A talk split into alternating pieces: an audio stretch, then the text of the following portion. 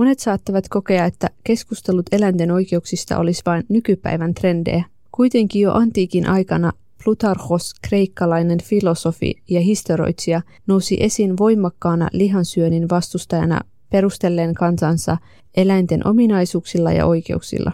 Hänen mukansa myös eläimillä on aistit, sielu ja järki. Plutarchos pyrki herättämään keskustelua siitä, kuinka kohtelemme muita eläviä olentoja, ja hänen ajatuksensa eläinten oikeuksista ovat edelleen merkityksellisiä pohdittaviksi. Miksi eläinten oikeudet ovat tärkeitä?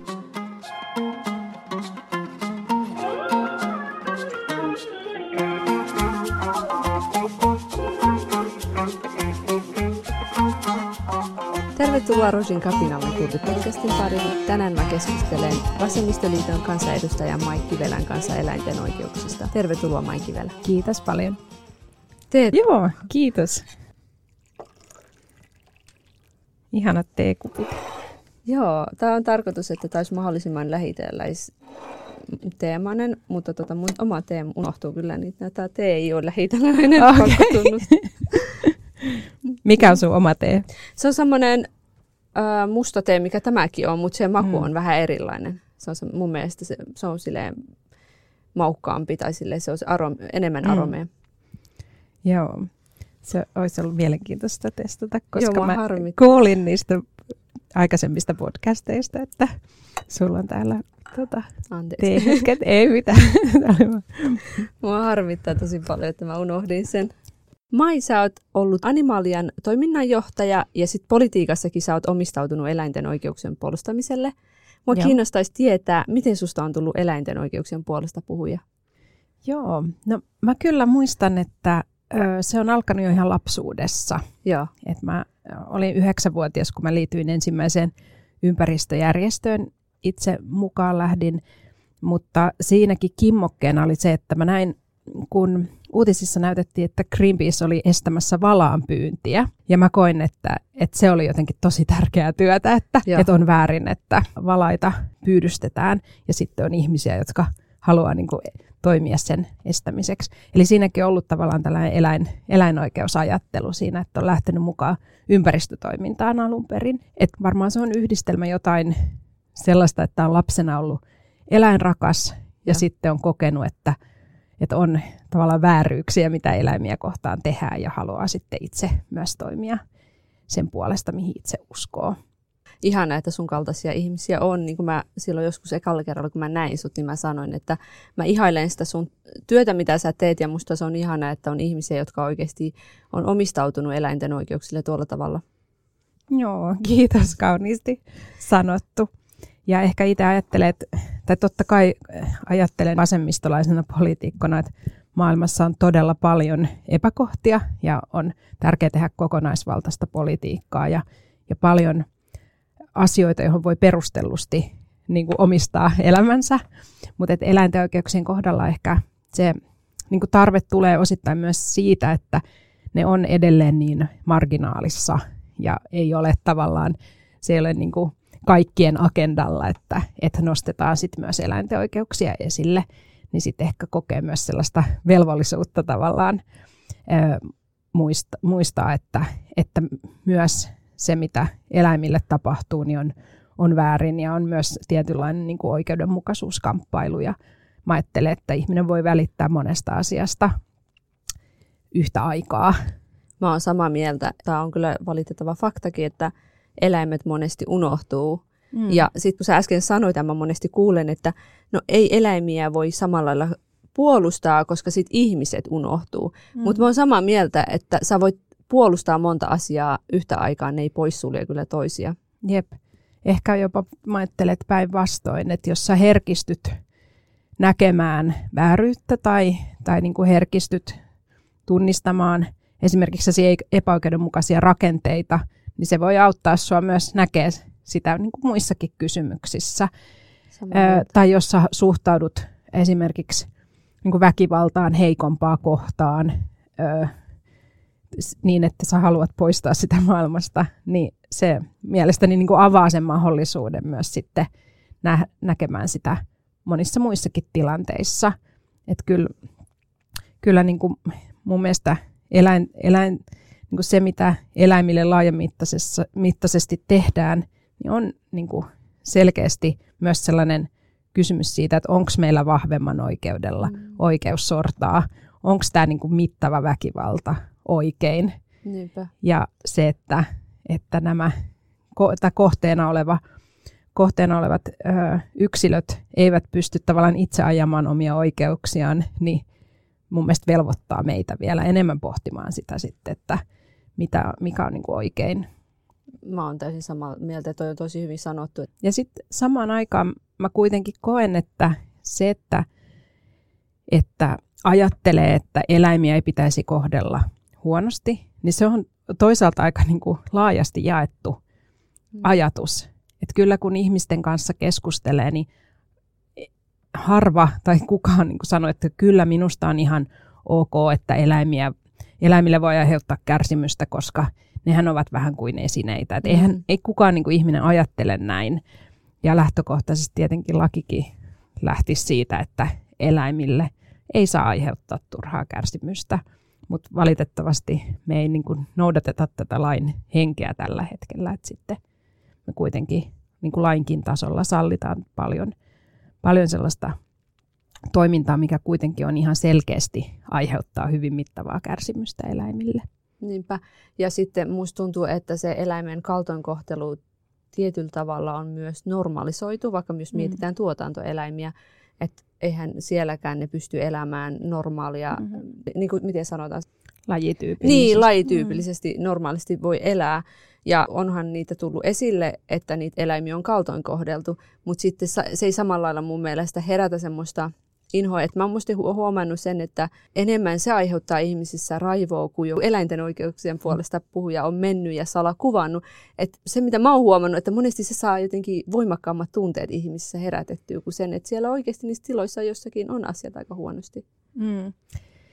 Joo, siis äh, tämä tavallaan, että jos joku, joku toiminta on hirveän laajamittaista, se kohdistuu niin kuin miljooniin yksilöihin, niin silloin totta kai siinä se tietyllä tavalla se yksilön kokemus katoaa siihen massaan. Ja ihminen ö, ei pysty tavallaan samalla tavalla kokee empatiaa jotain niin kuin milja, miljoonien numeroita kohtaan, että et yleensä on helpompi havaita sitten sitä kärsimystä, kun, kun niin kuin se katse kohdistuu johonkin yksittäiseen yksilöön. Ja sitten toisaalta myös ihmiset on tottunut siihen kuvastoon, mm. että niin kuin, eihän, eihän ne eläimetkään, niiden se eläimyys ei välttämättä tuu hirveän hyvin esille, jos sä katot vaan sellaista niin kuin broilerimassaa mm. tai katot niitä apaattisia ö, sikoja tai lehmiä jossain, jossain niissä pienissä tiloissa, niin sit, se tavallaan myös vähän niin kuin turruttaa sitä, sitä niin kuin empatiaa ja ja että näkisi siinä sen eläimen, koska se on niin mm. epäluonnollisessa olotilassa, niin silloin myös sen eläimen tavallaan olemus, ja se on jalostettu ja se on myös niin kuin apaattinen, jolloin siinä katoo vähän se näkemys, että hei, toihan on samanlainen kokeva eläin kuin joku pieni koiranpentu, joka hyppii Niinpä. ja pomppii ja josta voi nähdä niitä niin kuin tunteita helpommin. Niinpä, ihan totta. Sä sanoit yhdessä sun haastattelussa, että on suuri vääryys, että eläimiin kohdistetaan niin paljon väkivaltaa. Eläimillä on itseisarvo ja eläimet ovat yksilöitä, joilla on kykyä tuntea. Voiko sä kertoa, että minkälaista väkivaltaa Suomen kaltaisessa sivistysvaltiossa eläimiin kohdistetaan? Joo. No se laajamittainen väkivalta tulee meidän tehotuotannosta. Eli meillä on suuria eläinryhmiä, niin kuin linnuista broilerit ja toki sitten ka- kalatalous ja ää, turkiseläimet on tietenkin myös yksi suuri tuotantoeläinryhmä, jossa näitä eläimiä ei tosiaan kohdella yksilöinä, heidän itseisarvoaan ei kunnioiteta, vaan siinä niin kuin tuotanto perustuu siihen, että, että ne eläimet on tavallaan biomassaa, mm. joka mahdollisimman tehokkaasti kasvatetaan mahdollisimman nopeasti sen niin kuin tuotannon tarpeisiin, eli lihan tuotannon tarpeisiin tai sitten sen nahan tuotannon tarpeisiin. Ja eläin saavuttaa sen esimerkiksi teuraspainon, niin sitten vaan liukuhihnalta teurastamot tappaa näitä eläimiä. Ja tämä on väkivaltaa eläintä kohtaan. Esimerkiksi broileri. Se, se eläimen eläimyys ei katoa. Se niin kuin biologiset ja fysiologiset ja ne niin kuin eläimen kokemus, sitä ei pystytä tavallaan poistamaan siltä mm. eläimeltä. Et sen yhtä lailla tietoisuus ja tuntoisuus ja tietyt niin kuin intressit lähtee jo siitä, että, että eläin lähtökohtaisesti haluaa elää. Mm. Ja ne kaikki tavallaan ö, unohdetaan tai kumotaan sille, että tässä nyt vaan tuotetaan tehokkaasti lihaa. Niin tämä on se, niin kuin, se massiivinen väkivalta, mikä, mikä on sallittua ja mitä mä itse kritisoin ja mitä mä haluaisin nähdä siis poistuvan. Onko se niin kuin utopia? Voiko olla sellaista yhteiskuntaa, että, että ei jos ollenkaan tuotantoeläimiä? Voi, totta kai. Ja tota, meillä on tietenkin yhteisöjä, jossa ei ole tällaista laajamittaista eläintuotantoa ollut aikojen saatossa ja, ja näin. Mutta mä ajattelen, että jos me nyt hypätään vaikka 50 vuotta tai 100 vuotta eteenpäin maailmassa, niin meillä tulee jo niin valtava kestävyyspaine.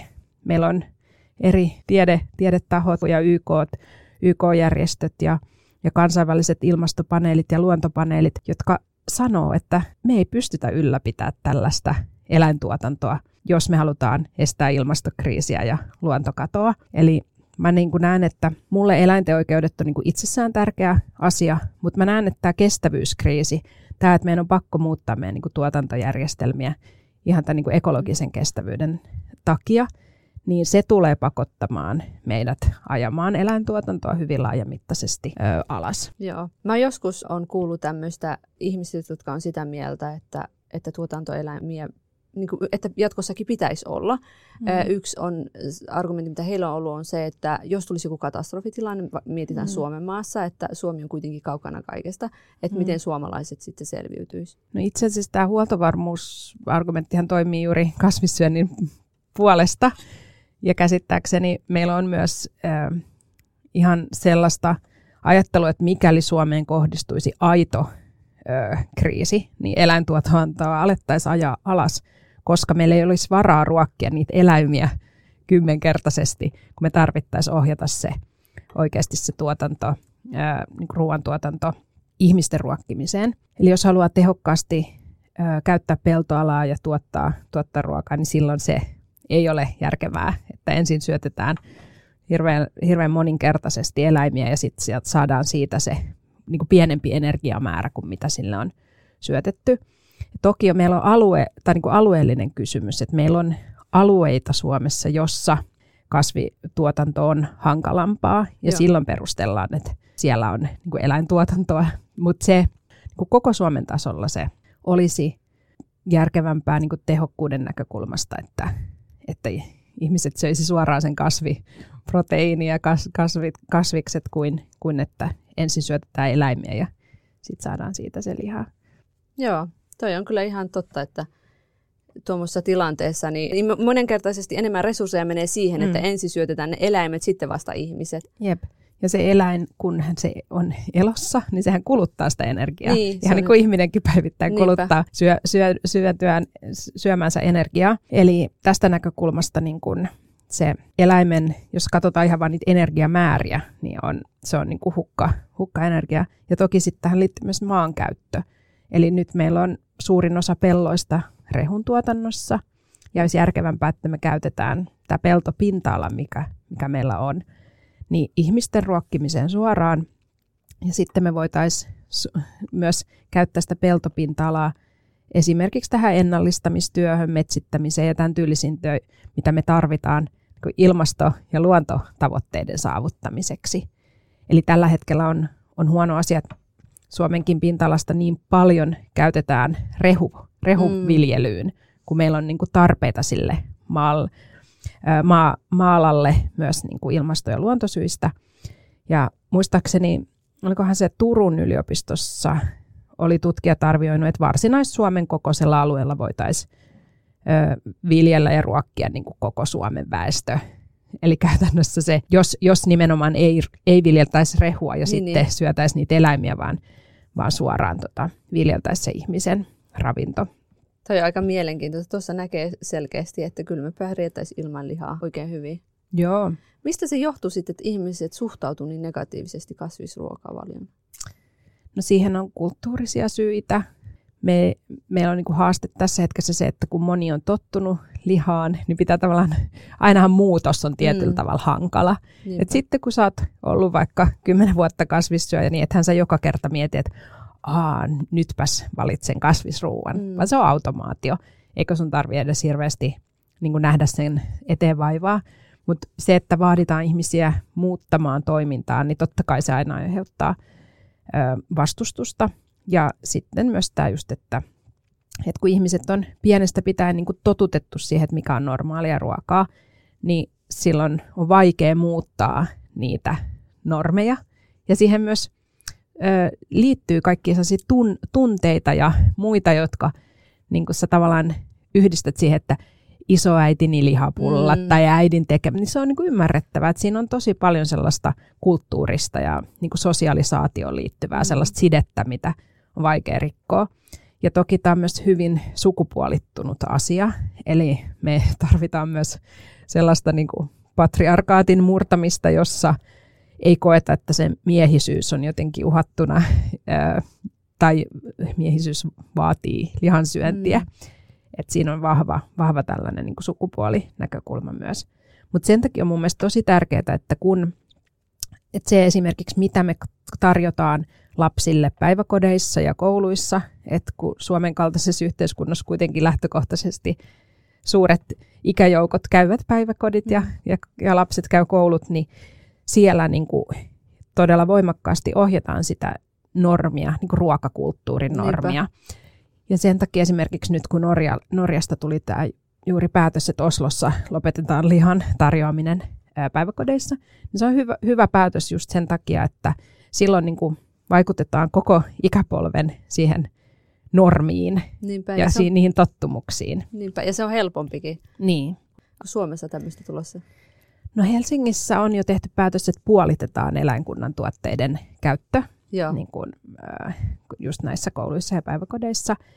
Äh, ja varmaan niin kuin on selkeästi nähtävissä, että siihenhän se suunta menee. Että sitten, tuota, koska nyt ongelma on se ihan terveydenkin näkökulmasta, että lapsille syötetään liikaa lihaa. Että se on niin kuin, mun mielestä lapsia kohtaan väärin, että heille syötetään ruokaa, joka on terveyden näkökulmasta he saa liikaa lihaa ja myös heidän tulevaisuuden kannalta. Lap, lapsien niin kuin kestävän tulevaisuuden kannalta Niinpä, olisi niin. reilumpaa, että, että he, heille niin kuin se ruokakulttuuri vastaa sit sellaista tavallaan kestävää tulevaisuutta. Joo, samaa mieltä. Lapset ei pysty kauheana vaikuttamaan siihen, mitä niin. ne syö. Ja sitten jos siitä aiheutuu terveydellisiä haittoja, niin onhan se väärin. Joo, toi olisi kyllä tosi kiva, jos Suomeen tulisi enemmän ja enemmän tuommoista ihan niin kuin koko Suomeen, ei vaan Helsingin alueella, koska mm, se, mitä mä oon huomannut tuolla pohjoisemmassa, olla vähän kielteisempiä niin kuin näiden kasvisruoka tuota, ruokiin suhteen. Että se olisi ihana, että se leviäisi niin kuin muuallekin. Joo, sen takia on hyvä, että vaikka on nostettu tällaisia huomioita, että mitä on perinne vege-ruoka, että miten niin kuin Suome, suomalainen ruokakulttuuri on ollut hirveän kasvispainotteista ja itse asiassa se sellainen lihansyönti, jossa syödään lihaa joka aterialla ja laitetaan leikkeleitä, lihaleikkeleitä joka, joka leivälle, niin se ei ole hirveän niin kuin, perinteistä ruokakulttuuria myöskään Suomessa. Et, et 50-luvulla vaikka niin kuin, lihan syöntimäärät oli todella paljon pienempiä, että voisi myös lähteä siitä, että, että palataan sellaiseen niin kuin, paljon pienempään lihan syönnin määrään niiden ihmisten osalta, joille se niin kuin, on hankalaa jotenkin alkaa heti kasvissyöjäksi, mutta tota, kyllä mä uskon, että nyt kun tulee uudet kansalliset ravintosuositukset, niin nekin ohjaa tietenkin siihen, että syödään enemmän kasvisruokaa, että sitten se leviää niin kuin laajemminkin myös valtakunnallisesti. Mä oon huomannut, että nuorten keskuudessa, tai nuoret suhtautuu kasvisruokiin paljon niin kuin vapaammin, että monet lähtee ihan oma-aloitteisesti aloittaa, ja monet ö, nuoret on ne, jotka niin kuin, saa kotona sen Joo. aikaiseksi, että vanhemmat lähtee. Mä oon tosi monelta kuullut, että vanhemmat alkanut kasvisyöjäksi lasten takia. Joo, Joo. Että se on ihana muutos. Joo, ja mun mielestä se on ihan niin kuin kaunis ajatus siitä, että me voidaan oppia toisiltamme niin kuin myös, myös niin, että nuoret voi opettaa vanhempia ja, ja näin, että sen ei tarvitse aina mennä niin kuin yhteen suuntaan. Samaa mieltä. toistaiseksi näyttää, että nämä tuotantoeläimiä tulee olemaan mm. yhteiskunnassa. Ja niin kuin aikaisemmin puhuttiin, niissä on epäkohtia niiden eläinten hoitamisessa. Niin miten tähän voisi puuttua isommin, että niitä tuotantoeläimen olosuhteita parannettaisiin? No tietenkin lähtökohtaisesti lain pitäisi turvata eläimille hyvä elämä. Ja meillä ollaan nyt ensi vuoden alussa tulee uusi eläin, eläinsuojelulaki voimaan, tai sen nimi muutettiin nyt laiksi eläinten hyvinvoinnista, koska haluttiin ajatella, että eläimiä ei riitä se, että suojellaan, vaan meidän pitää, meillä on myös niin kuin velvollisuus edistää eläinten hyvinvointia. Mutta haaste on tietenkin se, että tämä, tämä uusi, uusi eläinlakikin niin on täysin riittämätön. Eli laki tällä hetkellä mahdollistaa eläinten huonoa kohtelua ja, ja eläinten kärsimystä ja tehokkain tapa olisi se, että meillä lainsäädännön tasolla turvattaisiin eläinten oikeudet. Mutta se on tietenkin pitkä tie ja, ja vaikea tie, kun tiedetään nämä poliittiset voimasuhteet ja tiedetään, että ihmisillä ja puolueilla on eri, eri näkemyksiä siitä, että kuinka paljon eläinten hyvinvointia pitäisi priorisoida, kun, kun vastakkain sitten on ä, taloudellinen toiminta, jossa eläimiä hyväksi käytetään. Ei tämä ole sama kuin se, mitä oli tarkoitus olla perustuslaki. Se ei ole sama. Se e, esitys eläinten oikeuksista perustuslakiin on ä, alun perin Suomen eläinoikeusjuristit on sen Joo. nostanut keskusteluun ja mä itsekin olen sen pohjalta tehnyt siitä ä, lakialoitteen, mutta se on ä, enemmän niin kuin tällainen uusi avaus ja okay. uusi esitys, että, että meillä pitäisi olla perustuslaissa itse asiassa jollain tavalla huomioitu myös eläinten oikeudet – koska siellä on ihmisten perusoikeudet ja sitten siellä puhutaan vastuusta ympäristöstä, mutta eläimet jää perustuslain ulkopuolelle ja tällä hetkellä eläimet rinnastuu käytännössä esineeseen. Et siinä vaiheessa, kun oikeudessa katsotaan, että okei, että miten joku joku oikeuskeissi, jossa, jossa on eläimiä mukana, niin ne on siellä osana niin kuin ihmisten omistusoikeutta ja, ja näin. Ja kaikki kuitenkin ymmärtää, että eläintä ei voi rinnastaa esineeseen. Että eläimellä pitäisi olla jo, jonkunlainen niin kuin asema siinä hmm. niin kuin oikeussubjektina, Niinpä. jotta myös sitten oikeu, oikeudessa voitaisiin arvottaa sitä, että tässä on nyt eläinten oikeudet vastakkain vaikka sen elinkeinovapauden kanssa. Ja sitten käydä sitä niin kuin pun, punnintaa, että okei, miten näitä yhteensovitetaan.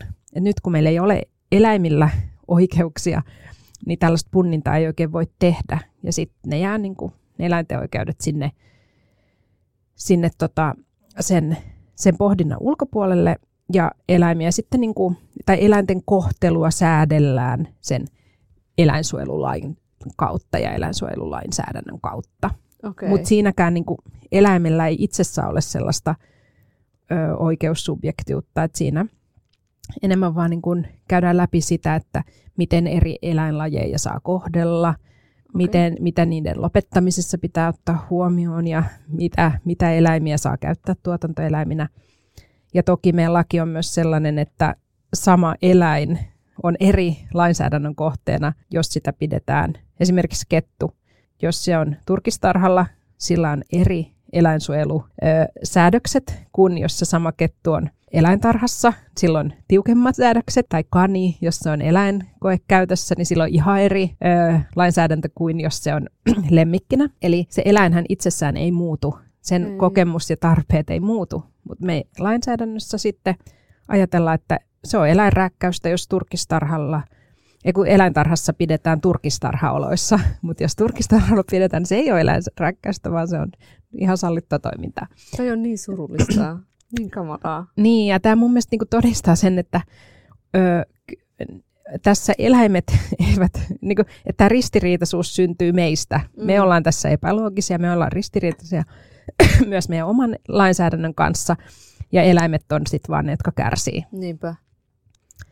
Toi on kyllä aivan kamala. Jos mä ymmärsin oikein, että jos, jos eläinten oikeudet tulisi perustuslaki, niin se olisi laajempi ja se turvaisi eläimiä paremmin. Ymmärsinkö mä nyt oikein? No Joo, siinä on tietenkin, se riippuisi vähän siitä, että miten ne sinne kirjattaisiin, niin. mutta se tavoite olisi juuri se, että, että eläimet saisi niinku vahvemman turvan ja kun olisi perustuslaissa, niin se eläinten hyväksikäyttö tavallaan tulisi kyseenalaistetuksi. Että ihmisillä ei olisi aina oikeus käyttää eläimiä miten haluaa. Niinpä. No mitä sun mielestä pitäisi muuttua, että sit eläimiä voitaisiin niinku suojella laajemmin? No meillä tämä perustuslakiin perusoikeudet olisi hyvä. Sitten meillä pitäisi olla sellainen eläinsuojelulainsäädäntö, joka nyt e- ihan ensihätään kieltäisi nämä räikeimmät epäkohdat, niin kuin vaikka turkistarhauksen ja broilerin tuotannon ja muut. Ja sitten toki me pitää niin kuin myös edistää sitä, esimerkiksi sitä kestävää ruokajärjestelmää, että meillä olisi sellainen kulttuuri, jossa kasvissyönti on normia, jossa, jossa eläinten niin kuin väkivalta eläimiä kohtaan siihen suhtaudutaan kielteisesti. Eli se vaatii niin kuin lainsäädännön lisäksi myös sellaista kulttuurista muutosta. Joo, sama mieltä. Tuli tuosta kasvissyömistä, mitä sä äsken sanoit, niin mieleen se, että nyt jos monesti vaikka nämä lihakorvikkeet, mitä on kasvis, mm. niin niistä huomaa monesti, että ne saattaa olla jopa kalliimpia. Et mun mm. mielestä toi on yksi mitä, koska se on fakta, että ei kaikilla ole varaa ostaa niitä, jos mietitään pienituloisia ihmisiä. Jep. Että noit pitäisi muuttaa. Joo, ja sehän niin kuin lähtee siitä, että kun meillä on maataloustukijärjestelmä, joka, joka perustuu siihen, että meillä niin kuin tuetaan maataloustuotantoa, niin ne tuet pitäisi olla sellaiset, jotka tukee sitä siirtymää siihen kasvipohjaiseen ruokaan, valjoon ja ruokajärjestelmään. Eli yhteiskunta, joka jo nyt käyttää valtavasti rahaa ruoantuotantoon, niin pitäisi käyttää ne rahat siihen, että se ruokaa tuotetaan kestävästi. Niinpä. Koska suuri osa viljelijöistähän sitten tuottaa sitä, mistä sinne tuet saadaan, että se tavallaan on täysin tuki, tukiriippuvainen ala. Eli he ei saa tällä hetkellä tarpeeksi tukea? Öö, no, ne tuet pitäisi ohjata niin, että, että ei tuettaisi niin intensiivisesti eläintuotantoa, vaan tuettaisiin sitten just näitä vaihtoehtoisia. Ja toki meillä on muitakin yksittäisiä esimerkiksi, että koulut voi hakea koulumaitotukea niin, että sitä saa vaan lehmänmaidolle, mutta ei kasvimaidoille ja sitten niin okay. tämän tyylisiä. Ja toki siihen vaikuttaa myös volyymit, että kun vaikka tuotetaan suuremmalla volyymilla lehmämaitoa, niin se mahdollistaa sen niin kuin halvemman hinnan kuin sitten, jos on jotain ns. erikoistuotteita, mm, niin totta. niiden niin kuin yksikköhinta nousee korkeammaksi, koska niitä tuotetaan vähemmän. Totta. Mä en ole siis itse ollut kasvissyöjä aina, että mä oon mun koirien kautta jotenkin ymmärtänyt, että jotenkin on niin väärin, tiedätkö, syödä lihaa ja tiedätkö, to, en, mä en tiedä, mun ajatusmaailma on muuttunut mun mm. koirien kautta. Ja sitten muutama kuukausi sitten rupesin miettimään, että ai saakeli, että testataanko kaikkia meikkejä eläimillä. Mm. Niin sitten mä olin niin surullinen, kun mä huomasin, että niitä on niin paljon. Siis niin kamalan paljon. Mä en ikinä ole miettinyt, miten laajasti eläimet joutuu kärsimään, tiedätkö, ihmisen mm. toiminnan takia. Siis mulla oikeasti tuli ikuna, ja sitten mä halusin, tiedätkö, traumatisoida itteni, tiedätkö, mä katoin koko ajan, mm. että mä näen, mitä tapahtuu. Ja sitten mä oon nyt ottanut sen kannan, nyt toki mulla on vanhoja meikkejä, tälleen hajuvesi sun muuta, mutta nyt ottanut sen, että mun pitää alkaa katsomaan. Niin mm. sit siinä jää tosi paljon vastuuta kuluttajalle.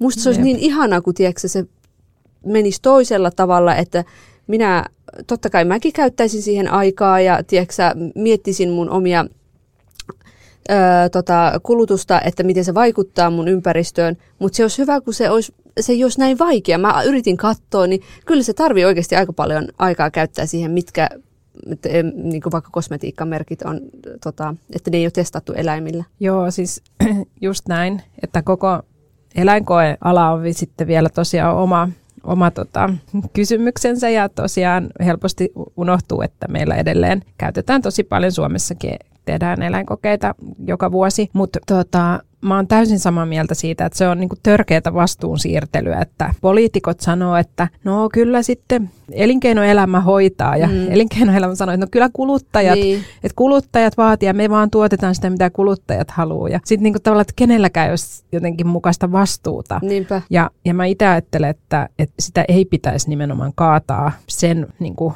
harteille, että siellä kaupassa joku sitten valitsee, että meillähän e-, ei pitäisi myydä sellaisia tuotteita, jotka jotka on tehty eläinkokeen tai joissa on käytetty lapsityövoimaa. Tai niin kuin, että se on niin kuin ihan käsittämätöntä, että se jätettäisiin yksittäisten ihmisten harteille niin kuin mm. olla perillä kaikista niistä toimitusketjuista. Ja... Mä oon samaa mieltä, ottaa huomioon, miten vaikea oikeasti on tutkia niitä. Mm. Siis joskus tuntuu, että, että siinä menee tuntikaupalla aikaa, että sä katsot, että mitkä on, ei ole eläintä. Jos mietit vaikka meitä kauppaan, niin jotkut on tosi selkeästi merkattu, mutta sitten joissain sun pitää oikeasti tosi paljon käyttää aikaa, niin se on väärin, että jätetään kuluttajalle. Mä ymmärrän, että jotkut ihmiset ei, tai siis ei ole hyväksyttävä, mutta mä myös ymmärrän, että sitten valitsee helpomman tien. Mutta tämä on tosi laaja aihe ja tästä voisi puhua vaikka varmaan monta tuntia, mutta oli pakko vaan niin tuosta sanoa, että mä olin niin järkyttynyt, että miten laajasti eläimillä testataan kaikenlaisia kosmetiikkaa ja kaikki mm. nämä tota, puhistusaineet, mitä ka- kotona käytetään. Jep, ja tota, se helposti eläinkysymyksenä jää vähän piiloon, että et se on niin sellaista niin kuin, ö, tiede- ja tutkimusvetoista, ja siellä mm. ollaan jossain labroissa, jossa sitten vielä vähemmän niin kuin ihmiset näkee, että mitä siellä tapahtuu. Mutta tota, ö, animalia aikana esimerkiksi siellä kyllä Suomessakin on tällainen niin kuin lautakunta, joka hyvä, antaa hyväksynnän jokaiselle eläinkokeelle. Et sitten jos niitä,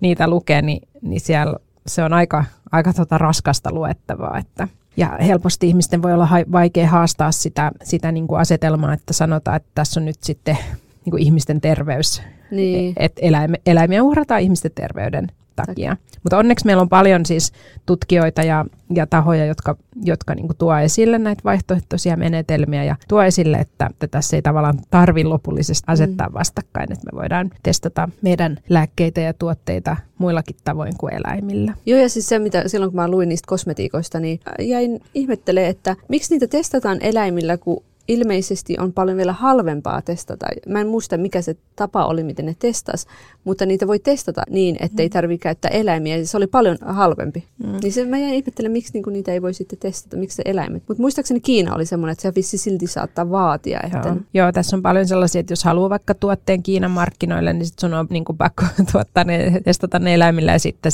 on, voi olla helpompaa ö, niin kuin, että ne samat testit käy sitten, käy sitten Euroopan markkinoillekin. Mutta toi, tässä on myös se, että kun meillä on tutkijoita, jotka on kouluttautunut tiettyyn tapaan, niin sitten sekin, se on vähän sama kuin siinä siirtymässä lihan syönnistä kasvissyöntiin, että ainahan se muutos ja se, että pitää opetella mm. uusia tapoja, niin se on tietynlainen niin kuin lisätaakka siihen niin. sun normiarkeen tai työ, työ, työntekoon, että tarvii niin kuin, että vanhasta tottumuksesta tehdään eläinkokeita, koska on, on osattu se ja tiedetään, että miten se prosessi toimii niin kuin eläinten kautta. Mm, ihan totta, toi varmasti onkin. Joskus on vaan jotenkin miettii silleen, että miten pystyy katsoa toisaalta se, norma- se asia normalisoitu sille ihmiselle, mutta jotenkin tuntuu vaikealta, että miten päivästä toisen sä katsot, että eläin kärsii sun toiminnan takia. Et luulisi, että jos heti kun sä tiedät jonkun toisen keinon, sä muuttaisit sen niin kuin, tapoja. Mutta ymmärrän tuon mm. näkökulman kyllä. Niin, no se on tosi hyvä just nostaa näitä kysymyksiä ja, ja kyseenalaistaa ja,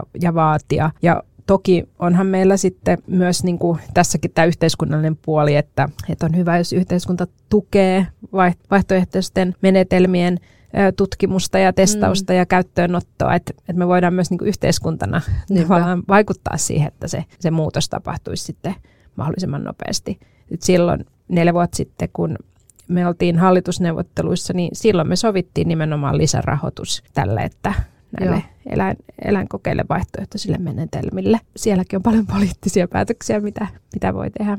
Mike, voisitko sä sanoa, että miksi turkistarhaus on epäinhimillistä ja miksi se pitäisi kieltää? No suurin syy on se, että siellä eläimet, jotka ovat villieläimiä, niin laitetaan pieniin verkkopohjaisiin häkkeihin koko elämäkseen ja heille ei ole mahdollisuutta elää hyvää elämää. Tuottaa kärsimystä se, se tuotantomuoto. Ja toki moni myös näkee, että turkistarhauksessa se niin kuin syy, miksi sitä tehdään, on erityisen huono, että kun ei edes tuoteta ruokaa, vaan tuotetaan turkissomisteita, niin voidaan niin kuin vielä enemmän argumentoida, että se on turhake, se on mm. turhaa on niin kuin väärin aiheuttaa kärsimystä eläimille, kun se peruste ja syy on, on tällainen, että tuotetaan turkisnahkoja vientiin, joista 90 prosenttia on somisteita, niin tämä on niin kuin lyhykäidysyydessään se. Se on kyllä aika kamalaa, mitä mä oon katsonut niitä kuvia ja ylipäätänsä lukenut tuosta aiheesta. Se on ihan hirveetä, minkälaisissa elinolosuhteissa ne eläimet elää ja minkä näköiseksi ne on mennyt. Sitten tulee mm. silleen, että miten joku voi tiedätkö, käyttää turkiksia. Mä en vaan niin käsitä ja sitten jotenkin tuntuu ihan kamalalta, että miten tämmöinen voi jatkua.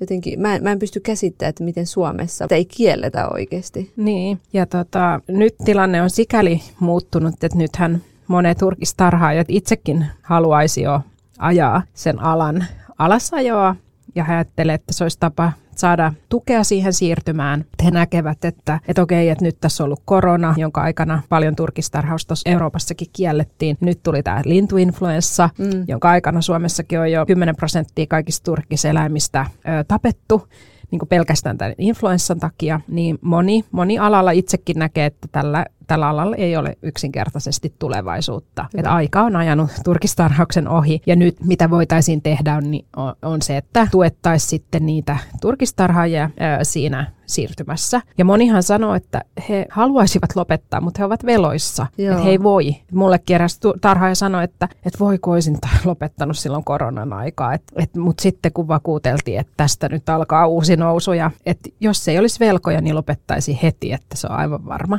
Eli siellä on myös niin kuin ihmisiä, jotka tavallaan vähän pakotettuja jatkamaan, koska heillä, heillä on niitä investointivelkoja, heillä ei ole yksin varaa ajaa sitä tuotantoa alas. Mitä valtio tuohon voi tehdä? Valtio voi tukea. Voi, voi kieltää turkistarhauksia ja sitten korvata, korvata ja tukea niitä tarhaajia. Nythän me ollaan tuettu välillisesti turkistarhausta kymmenillä miljoonilla, kun me ollaan kymmeniä miljoonia laitettu ensin tähän korona, koronahoitoon ja testaukseen. Ja nyt viime, viimeksi tänä syksynä on eduskunnassa ollut lisätalousarvio, jossa on yli 11 miljoonaa pelkästään tähän lintuinfluenssan hoitoon okay. tarhoilla, Joo. turkistarhoilla. Eli jos me käytettäisiin nämä kaikki rahat, nämä kymmenet mm. miljoonat, niin me voitaisiin käyttää ne siihen, että käytetään nämä rahat siihen, että tuetaan näitä ihmisiä tässä Niinpä. siirtymässä. Ja meidän olisi tietenkin kannattanut tehdä se jo silloin koronan aikaa, mutta no, olisi kyllä kannattanut. viimeistään nyt. Toivottavasti se tapahtuu. Muutama väite, mitä mä oon kuullut. No, yksi oli just itse asiassa tämä, että ihmiset, jotka vastustaa turkistarhauksen sulkemista, on se, että ne sanoo sitä, että ihmisten elannon takamiseksi eläimiä saa käyttää tavarana, että, ja sitten, että ihmisten työllisyys niin kuin heikkenee.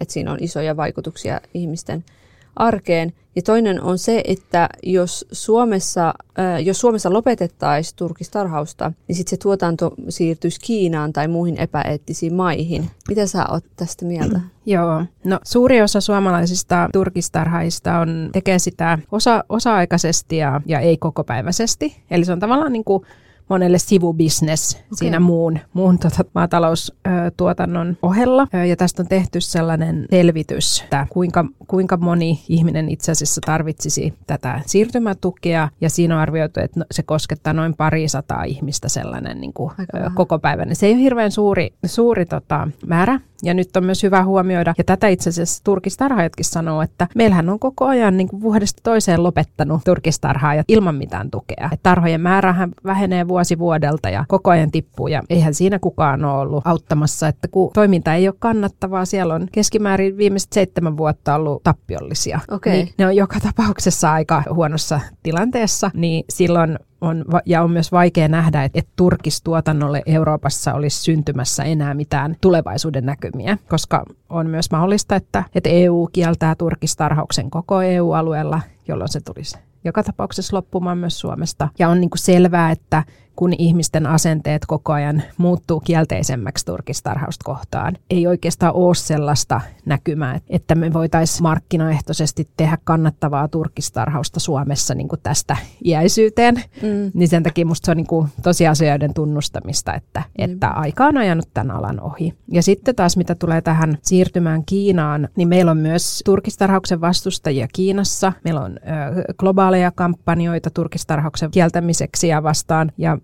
siellä kiinalaiset ihmiset, jotka vastustavat turkistarhausta Kiinassa, he sanovat meille, että paras tapa vastustaa Kiinan turkistuotantoa on kieltää se Euroopassa. Okay. Koska se on niin vahva signaali sinne, että turkikset eivät ole hienoja, mm. haluttavia, ne ei ole luksustuote, ne ei ole. Ja, ja kun Euroopassa kielletään turkistarhausta, niin, niin se statusarvo myös tippuu Kiinassa, jolloin heidän työtä auttaa se, että me kielletään turkistarhaus täällä. Tuosta tuli jotenkin niin surullinen fiilis, kun sä sanot luksustuote. Että niin. miten jo, jollekin voi eläimen julma kohtelu olla, tiedätkö, että se mitä se joutuu kestämään, että se on jollekin luksustuote sitten sen turkki. Hmm. No niitähän on selvitetty, että ö, turkiksia on käytetty esimerkiksi paljon korruptiolahjoina Kiinassa ja, ja toki myös aikaisemmin ö, se vienti on ollut paljon Venäjälle, Mm. jossa sitten molemmissa maissa voi olla tällaista niin vanhoillista, tavallaan vanhoillisia ympyröitä, jossa sitten nähdään, että tällaiset eettiset kysymykset ei, ei hirveästi mm. paina. Ja, no, joo, ehkä ei hirveän. Näin, mutta että se on aika kuvaavaa, että tämä on niin kuin sit ollut sellainen tyypillinen korruptiolahja jossain Kiinassa. Suomessa ei ole, niin, niin turkiksen käyttö on vissi aika vähäistä. On, käytetäänkö Suomessa enää? No meillä käytännössä se suomalainen turkistuotanto niin menee vientiin. Et kyllähän siis Suom- Suomessakin on ö, tuotteita, jossa tai niin kuin on sallittua myydä turkiksia ja tuotteita, jos on turkissomisteita, mutta harva sitä niin kuin erikseen haluaa.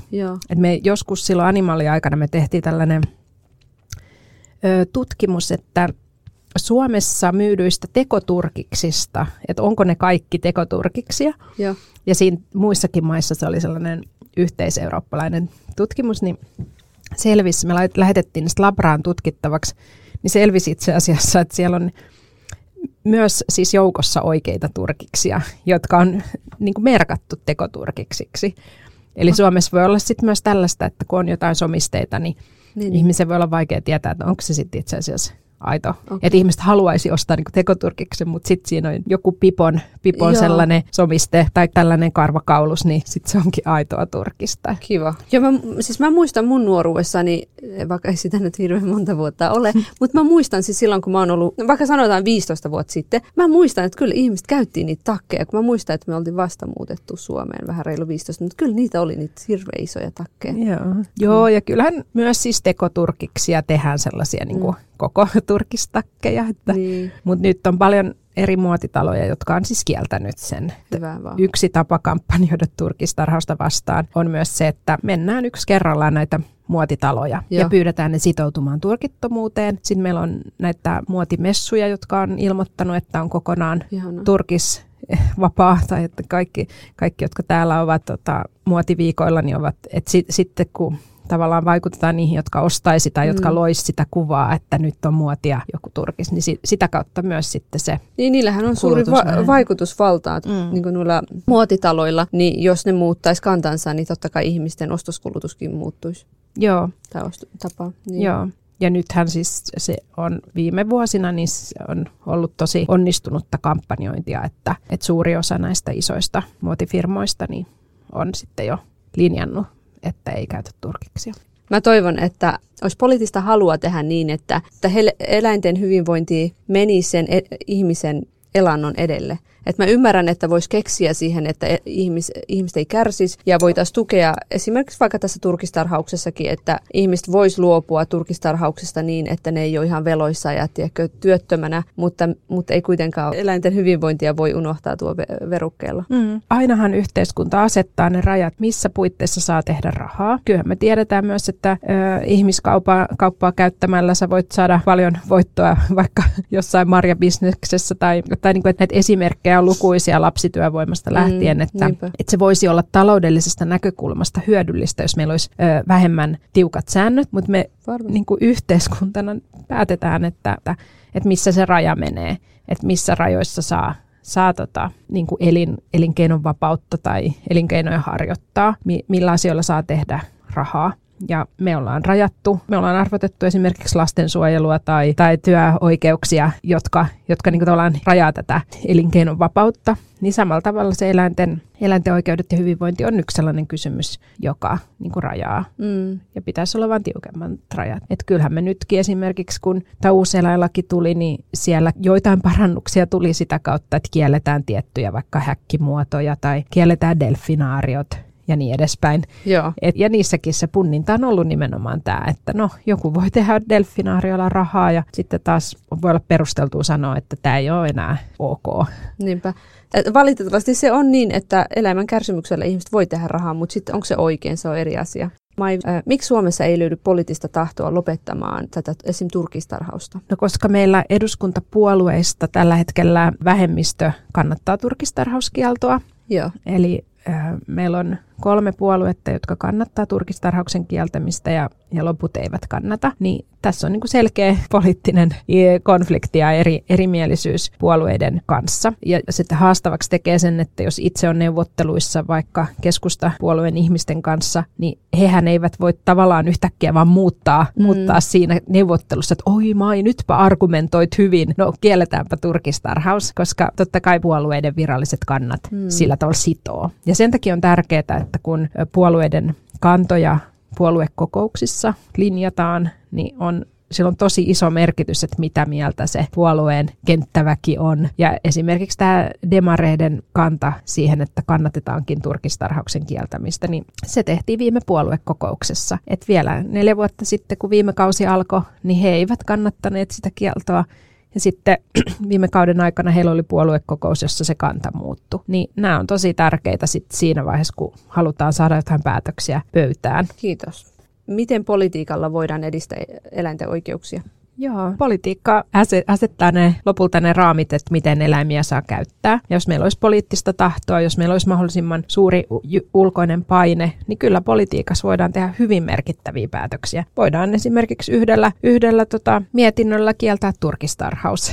Et se on hyvin konkreettista ja hyvin tärkeää sen takia, että mitä politiikassa päätetään. Entä miten tavalliset ihmiset, miten he voivat omassa elämässään toimia eläinten hyväksi? Joo, No kyllä mä ajattelen, että se ihmisen tärkein toimijuuden muoto on se, että miten hän itse osallistuu tähän poliittiseen päätöksentekoon. Että se voi olla pienimmillään sitä, että äänestää, katsoo, että minkä, minkälaisia puolueita ja kantoja ihmisiä eri ehdokkailla on eläinten oikeuksien suhteen ja antaa sitten omalla äänellä tukensa tota, niille. Mutta toki ihminen voi osallistua halutessaan poliittisesti myös puoluetoimintaan, voi osallistua kansalaisjärjestöiden toimintaan tai antaa oman mielipiteensä julki, julkiseen keskusteluun, kirjoittaa päättäjille, vaikuttaa kuntapolitiikkaan ja tehdä kansalaisaloitteita tai kuntalaisaloitteita. Et mä että se on se suuri vaikutus, mutta toki sitten sillä, miten puhuu omille läheisilleen, mm. minkälaisia päätöksiä tekee jossain työpaikoilla tai kotona kotona, että minkälaisia ruokia missäkin ostetaan, niin niillä voi olla myös sellaista niin kuin sekä se suora vaikutus, mutta voi olla myös sellainen heijastumisvaikutus, että monihan, niin kuin sanoit, että moni vanhempi vaikka on alkanut kasvissyöjäksi mm. oman lapsensa kautta, niin se on myös vaikuttamista. Ja se on iso mun mielestä, että sä vaikka alkaisit edes vähentämään sitä lihan syömistä. Joo. Pikkuhiljaa. Kyllä. Ja sitten tavallaan se syy vähentää vaikka lihansyöntiä, että sehän voi olla vaikka oma terveys, mutta sitten se vaikutus on kuitenkin Niinpä. myös positiivinen niin kuin eläinten oikeuksien kannalta. Niinpä. Kiitos sulle Mai tosi paljon tästä. Mun viimeinen kysymys on se, että jos voisit muuttaa yhden vääryyden maailmasta, mikä se olisi? Yksi. No, huhu, nyt pitää saada mahdollisimman paljon. Ehkä mä ajattelen, että tämä meidän nykyinen talousjärjestelmä pitäisi muuttaa sellaiseksi, joka ei laittaisi ihmisiä toisiaan vastaan, ei kasaisi pääomia, eikä pakottaisi ihmisiä tekemään elinkeinoa tavalla, joka sitten aiheuttaa muille ihmisille ja eläimille ja luonnolle sortoa ja vääryyttä. Voitaisiin sillä tavalla paljon sitten vastata moneen haasteeseen, koska on vaikea valita yhtä. Toi oli tosi hyvä, kiitos. Kiitos sulle tosi paljon tästä mielenkiintoisesta keskustelusta. Ihanaa, kun sä tulit tänne. Joo, kiitos tosi paljon myös, että halusit valita tämän aiheen. Joo, eläinten oikeudet on jonkun verran mulle tuttu, mutta tämä aihe on mulle rakas ja mä haluan koko ajan toimia niin, että mun toiminnan takia eläimet ei kärsisi. Ja musta se olisi hyvä, että tästä puhuttaisiin enemmän. Ja se oli syy, syy miksi mä haluan puhua, vaikka tämä ei ole mulle niin tuttu aihe. Mutta kiitos, kun sä tulit. Oli ihana sun kanssa keskustella.